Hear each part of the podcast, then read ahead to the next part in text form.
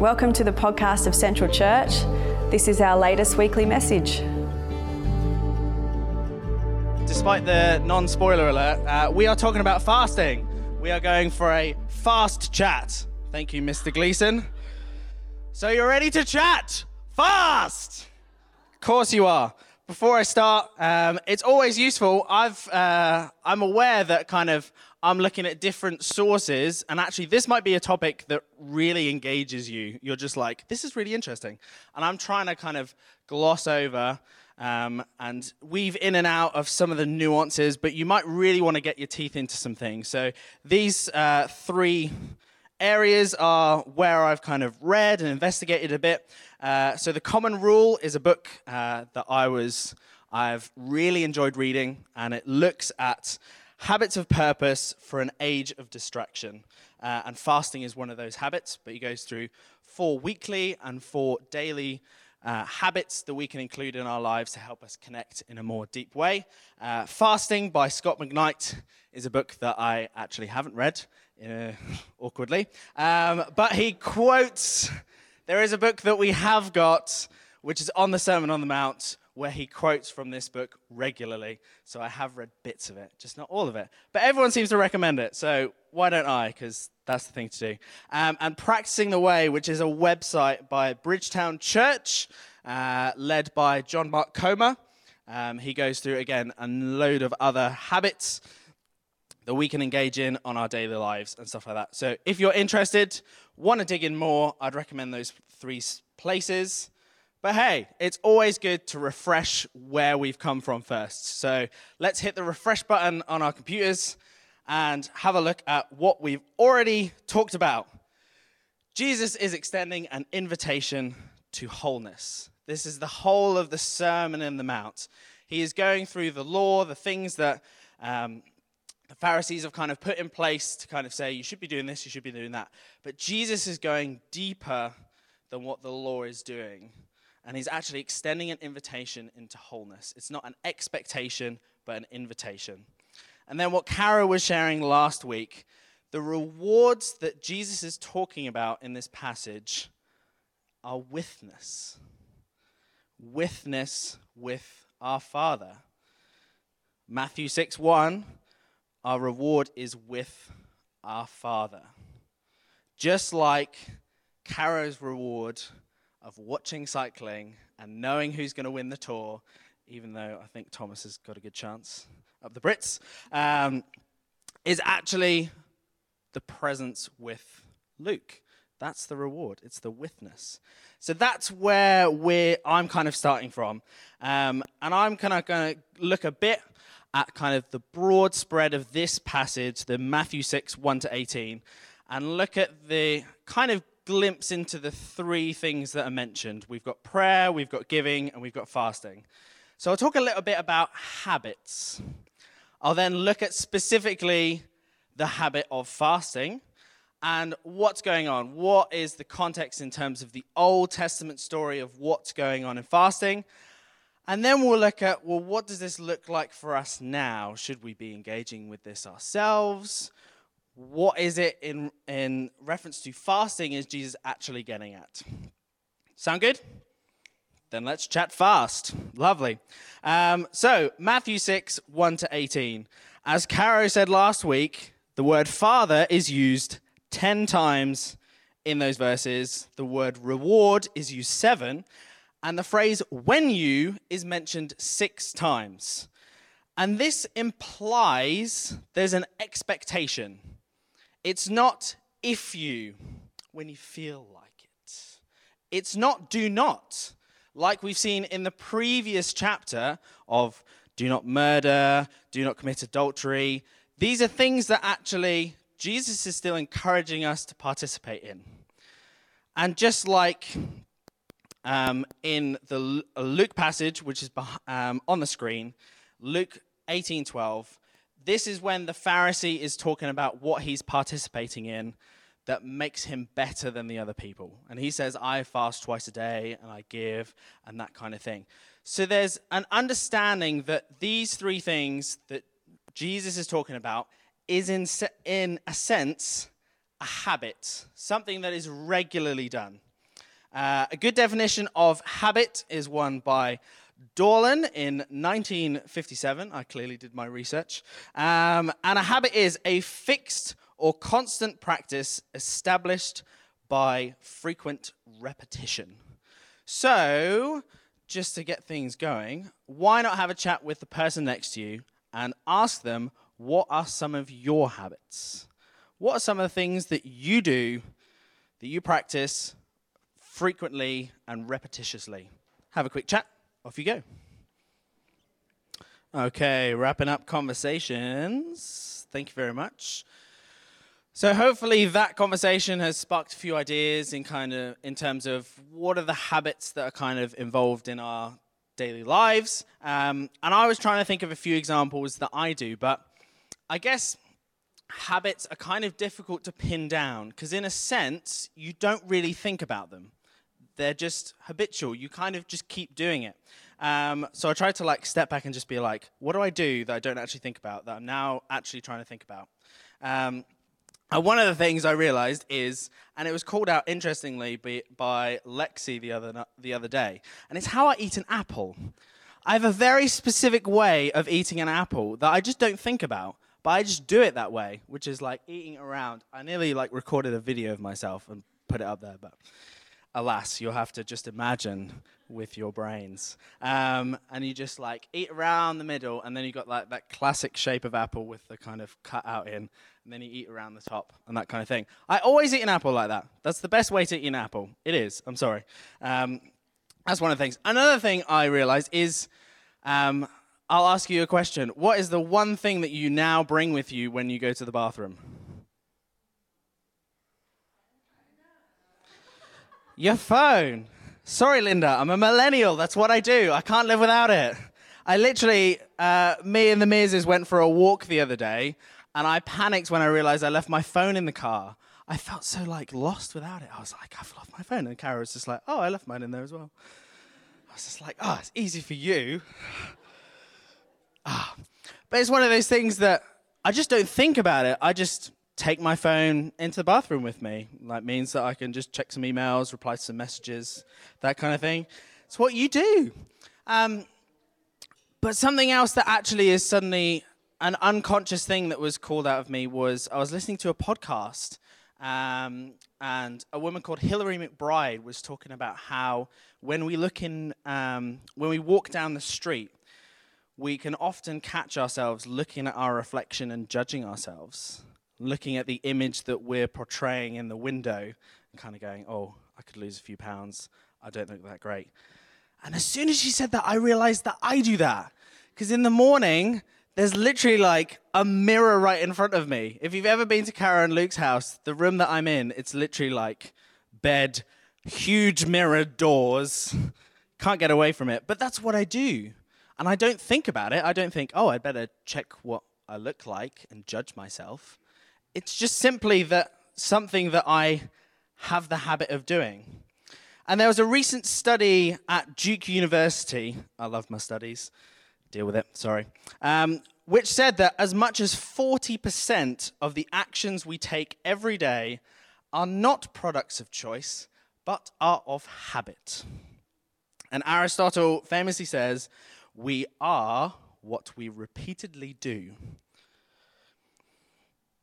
So our habits are very much almost our identity, what we're sharing of ourselves. And a great quote from um, a guy called Charles, I never say his name right, Duhigg? Yeah, we'll go with that. Uh, book The Power of Habit says when a habit is formed, the brain stops participating in decision making. The patterns we have unfold automatically. We don't even think about what we're doing. We simply just go along with it because it's no longer part of our brain functioning. We're just like, it's what I do. So that's why almost trying to think of habits that we have instilled in our lives is often really difficult because we never actually think about them. We just do them. We just go along with the flow because our brain isn't making any kind of decision because it does what it always does.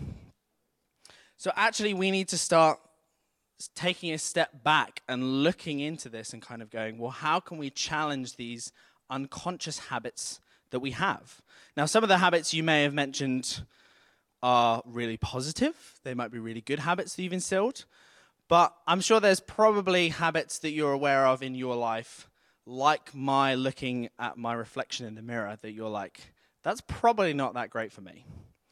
And habits are the three things that Jesus is talking about in this passage prayer and giving and fasting. There's an expectation that these are habits that people have, that he's encouraging people to continue these habits. It's not don't do like the Pharisees do and don't fast and don't pray and don't give. He's recognizing that these are beneficial habits, but we need to have the right motivation and the right heart behind them. We need to look a bit deeper at what they're doing for us. So let's look at one of these habits fasting. That's a transition sentence, if you've ever wondered. Um, nice little preaching lesson. so I'm just going to read the specific passage, Matthew 6, 16 to 18, it's going to be on the screen.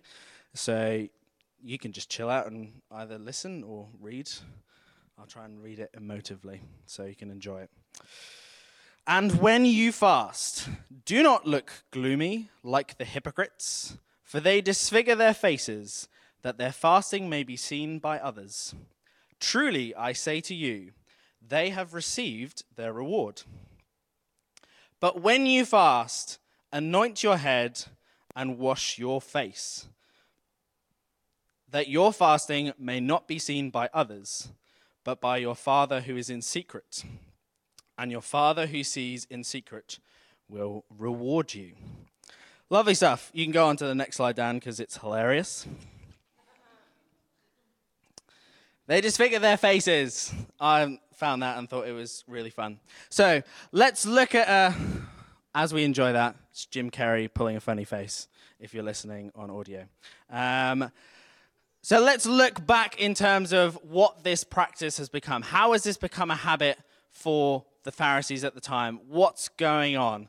So, looking back in the Old Testament, there are two kind of times where fasting is mentioned as something that there's an expectation that they'll do. One is at Yom Kippur, which means Day of Atonement, which, if you're interested about Yom Kippur, you can read about it in Leviticus 16. And Leviticus 16 talks not specifically about fasting, but it uses a phrase of, you shall afflict yourselves, which a lot of translations will say, or you shall fast. It's one of the two. But it's an interesting comparison in terms of the fact that it's recognizing there is affliction involved. There is a pain involved. This is something that's cutting quite deep. And the second kind of time that fasting is practiced and mentioned is something that Scot McKnight calls sacred moments. And these are moments where uh, something traumatic happens. It might be to do with grief or death. So the example that I've got on the screen is from 2 Samuel 12, which is all about uh, David's child that he has uh, with Bathsheba um, is becomes sick, and David fasts as a response to the child becoming sick. This is a sacred moment, something of deep grief and anguish for him, and he chooses to fast. Now, the connection that we often see with fasting is that it goes along with the idea of wearing sackcloth and putting ashes on our head. And that's kind of the outward expression, and it kind of links in with lament. Um, so when the Pharisees, when the passage is talking about disfiguring their faces, it's the idea that they are doing this outwardly, that they're really kind of emphasizing the sackcloth and ashes and really going to town on this whole outward expression. Um, because fasting is quite difficult to outwardly express because it's an internal thing. Like, you don't eat food. Like, the only real time that people know about it is if you tell them or if you kind of don't really eat a meal when it's offered to you. Um, but they're really emphasizing the fact that they're doing this. They want it to be abundantly clear to everyone that they are fasting. You've got to go quite a way to actually express this. Um, so they are uh, looking for adulation and respect from others. That's the main reason why they're disfiguring their faces, where they are looking gloomy, because they're looking for others to respect them. They're looking for their practice to be seen by others and therefore rewarded. And Jesus is saying that actually this practice is going to be rewarded, but they will have already received it. And that is what others think of them. I love the quote that um, Henri Nouwen shares where he talks about the lies about our identity. One of the things is the lie that we believe is that I am what others say about me. It's giving away our identity, it's allowing other people to define who we are. And that's literally what the Pharisees are doing. They are looking for the affirmation of others by exposing a practice that should be secret and an honor to God, actually using it to try and get respect and adulation from other people. But Jesus goes on and says, But when you fast, anoint your head and wash your face, that your fasting may not be seen by others, but by your Father in secret. Scholars kind of debate about what this means. Some of them say you would only anoint your head with oil during celebrations. Um, but on the other hand, a lot of them say this is simply just how you clean yourself up. You just put, a bit, put a bit of oil in your hair, wash your face. You're looking normal. And I like that because it's emphasizing the fact that this shouldn't be a outward expression that is seen by others, that therefore you're looking for them to affirm you. Because there's something about a practice of self denial that wants affirmation from others. You're denying yourself something and you're looking for something to fill it. You're looking for some kind of like, good job, you're fasting. You're great. Excellent. And that's what the Pharisees are engaging. That's what they're wanting to do. But actually, what Jesus is calling out is actually no, like, you shouldn't be looking for affirmation from outside. This is a commitment to me. This is something in secret. And as Kara's been saying, the Father who sees in secret will reward you. Your reward is the witness with God because that's the whole heart of this. It's not going about trying to look great in front of other people, it's actually our reward is witness. So, the first rule about fasting is you don't talk about fasting, as Fight Club famously said. Woo! Got to add a few jokes in there. Keep it light, keep the mood good. So, there are two approaches to fasting that um, Scot McKnight uh, shares in his book. And one of them is the instrumental approach. And I will completely put my hands up and say, this is the way I have pretty much always looked at fasting. It is only recently that I've kind of taken a step back and been like, oh, hmm, that's a good point. Um, and the instrumental approach is basically we fast to get a response. We fast to get a benefit. So we have a desire. So the Pharisees' desire is to look well respected, to be uh, paraded in front of people, so they fast. And their reward is adulation from other people.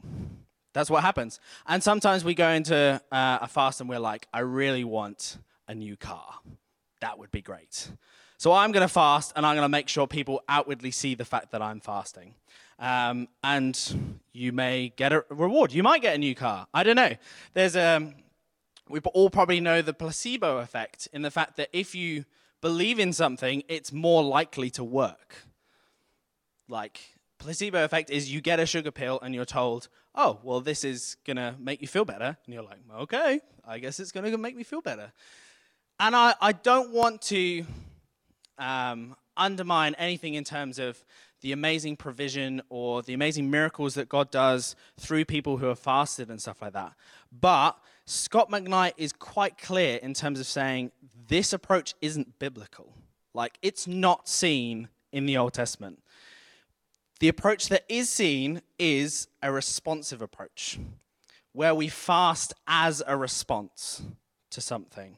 We're not fasting for a response, we're not depriving ourselves of food so that God will answer our prayers. Almost like uh, when I was younger, if I wanted something, I just wouldn't eat. And my parents would, I'd just be like, I'm not going to eat until you let me have some cake. And they're just like, well, this is ridiculous. You don't have cake. There was, um, there was a story of um, uh, my cousin who would refuse to eat anything but bananas. Just refused uh, like anything else like whatever they uh, my uncle and auntie offered him was just like i'm not going to eat it. And he literally just uh, lived off bananas. And obviously like bananas kind of hold up your stomach and kind of intestines kind of area. So there was one fateful night probably a couple of days after this banana only diet where my cousin was in the bath. He's going to really hate me for sharing this story. Uh, he was in the bath and suddenly uh, my uncle and auntie hear this ah! because his bowels had finally let go from all the bananas that were holding up. And they just come to this scene of Bath and Brown, and they're like, what is going on? Awful, awful. And that's that's not that's not what fasting about. Fasting isn't kind of like holding God hostage and kind of being like, you better answer my prayer, or I'm not gonna eat eat anything.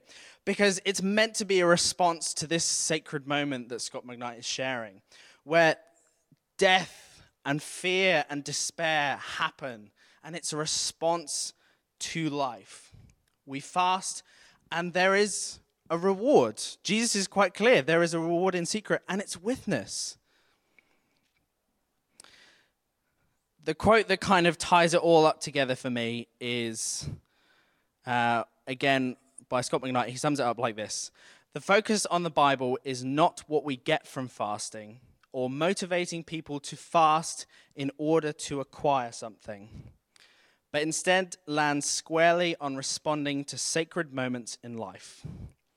Fasting delves into how God interprets, experiences, and understands and explains significant events.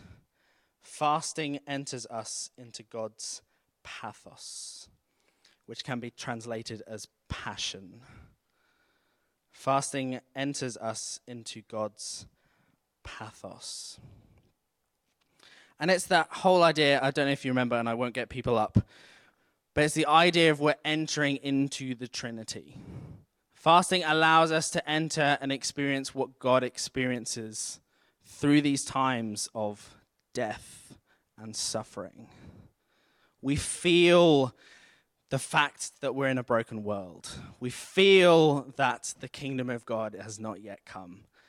And we are able to feel what God is feeling in that moment.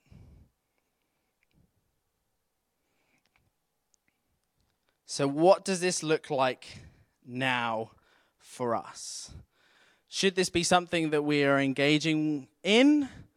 Or is this a habit that's just reserved for Jewish people or people on a diet or that kind of thing. Because fasting, uh, more often than not, if you Google fasting, which I did extensively in preparation, you will get a lot of dieting books and emphasis on in uh, indispersed fasting about you fast a little bit and then you have some food and that kind of thing and it is something that kind of has some traction in terms of the health benefits and stuff but again we're not we're not fasting for the benefit, we're fasting as a response to life's moments. So, what does this look like? Um, like I said, fasting allows us to acknowledge that we live in a broken world. It allows us to acknowledge the fact that death happens, we suffer, we go through hardships together. But that's not how it's meant to be. That's not how the world was set out to be. That is not the source of life and love and the world that we experience and know through Jesus Christ. We try to eat or consume to fill our emptiness, the emptiness that we experience in life.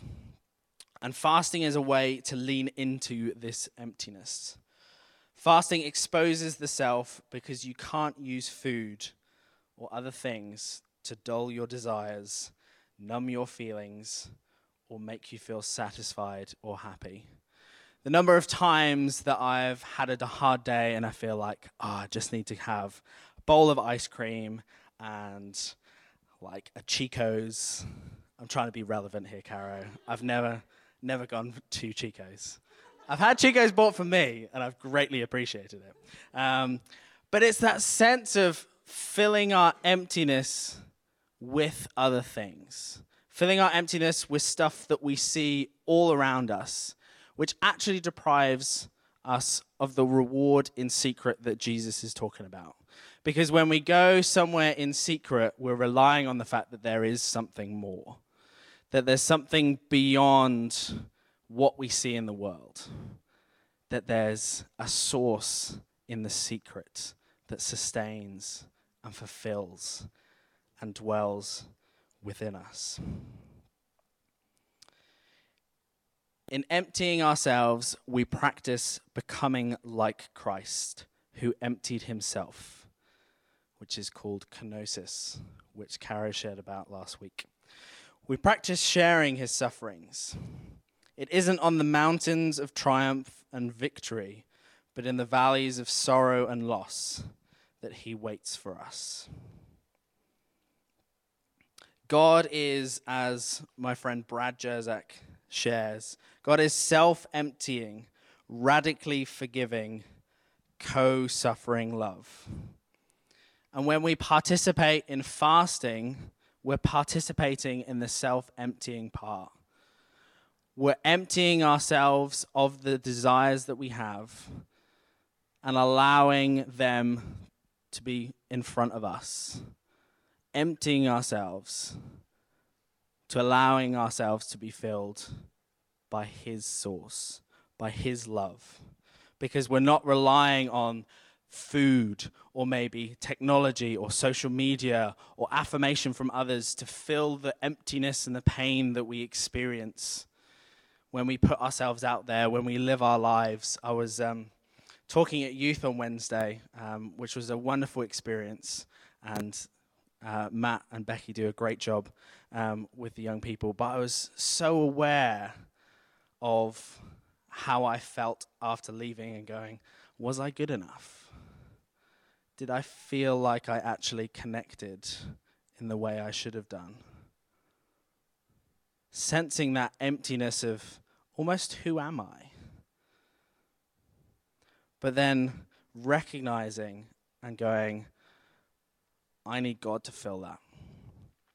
I need God to fulfill and sustain me and affirm my identity because I could quite easily look for someone to affirm me in that moment. I could probably ring Matt up and just be like, hey, Matt, how did I do? And Matt is an amazing and lovely and encouraging person. He'd be like, you did great, mate. You're awesome. And I'm sure we'll talk about how I actually did afterwards. But then I'm going, oh, well, so long as Matt thinks that I'm doing good, then I'm okay. But then what happens if something doesn't work out in terms of our relationship? What if I do say something that might be a bit iffy? Suddenly, then my identity is completely in Matt's hands. But if I'm putting my identity in God, who loves me, who created me, who affirms me, who is the source of all things.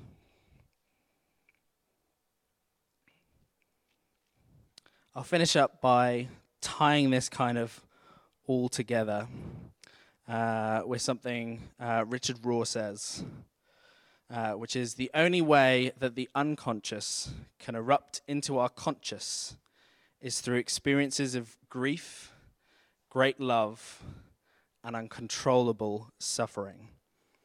See, we talked about how habits are these unconscious things that go on in our heads that we find hard to pin down because we never actually think about them. They're just things that we do. And that's where our formation comes from. But actually, Richard Rohr is sharing that these moments of grief and love and suffering are the things that actually allow the stuff that just happens in our heads that we don't think about to come forward and actually for us to dwell and think about them.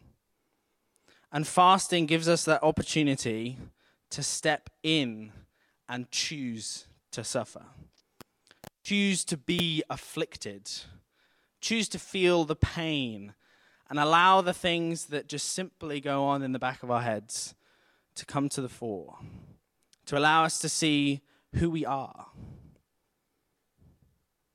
Are we what we repeatedly do? Because if we are, we should really know what that is. And going through love and suffering, the greatest transformational experiences, allow us to see this. Allow us to be transformed, to be transformed into the wholeness that God is inviting us to throughout this whole sermon. I'll finish uh, by sharing a little story about, you can go to the last slide, Dan, about one of my um, uh, spiritual heroes, and that's uh, my girlfriend, Tash. She's exactly how you uh, can see her pictured. She's fun and quirky and just so passionate about life. But um, we started we started going out probably about nine months ago now, uh, which is quite exciting. But basically, this this whole trip to Australia was already planned before I met her. I'd already chatted with Kara about coming out, um, and it was something that I really felt like I needed to step into to experience. Um, basically, what God had for me here.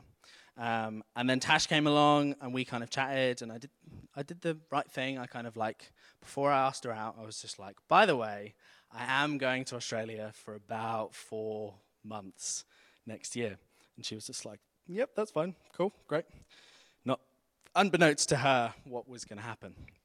Um, but basically, it came nearer and nearer to kind of me flying away.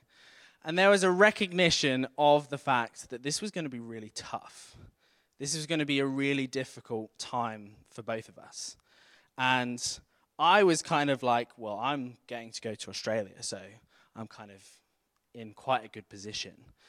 But she was kind of, she is and was still at home and had a choice to make. She could choose to kind of let me go and kind of be like, you know what, this is fine. Like, things might work out afterwards. And you know what, this is going to be really painful. Like, I'm not going to be able to see the person that I love for four and a half months. I could not go through any of this pain and suffering and just let things go. Cut the tie, be gone, live my life, live his life. Um, and I'm so incredibly grateful that she didn't choose to do that. Um, because we've been able to go through an incredible journey that has helped transform our relationship. Because we've gone through something that is so difficult and painful. We've literally had to be with each other via screens. We haven't had physical witness with each other. We've almost had to fast that.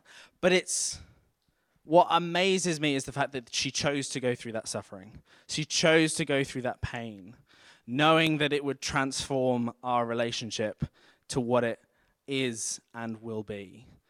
And I guess that's my heart for all of us in terms of when we choose fasting, when we choose to go through this suffering, that actually God would transform us in that.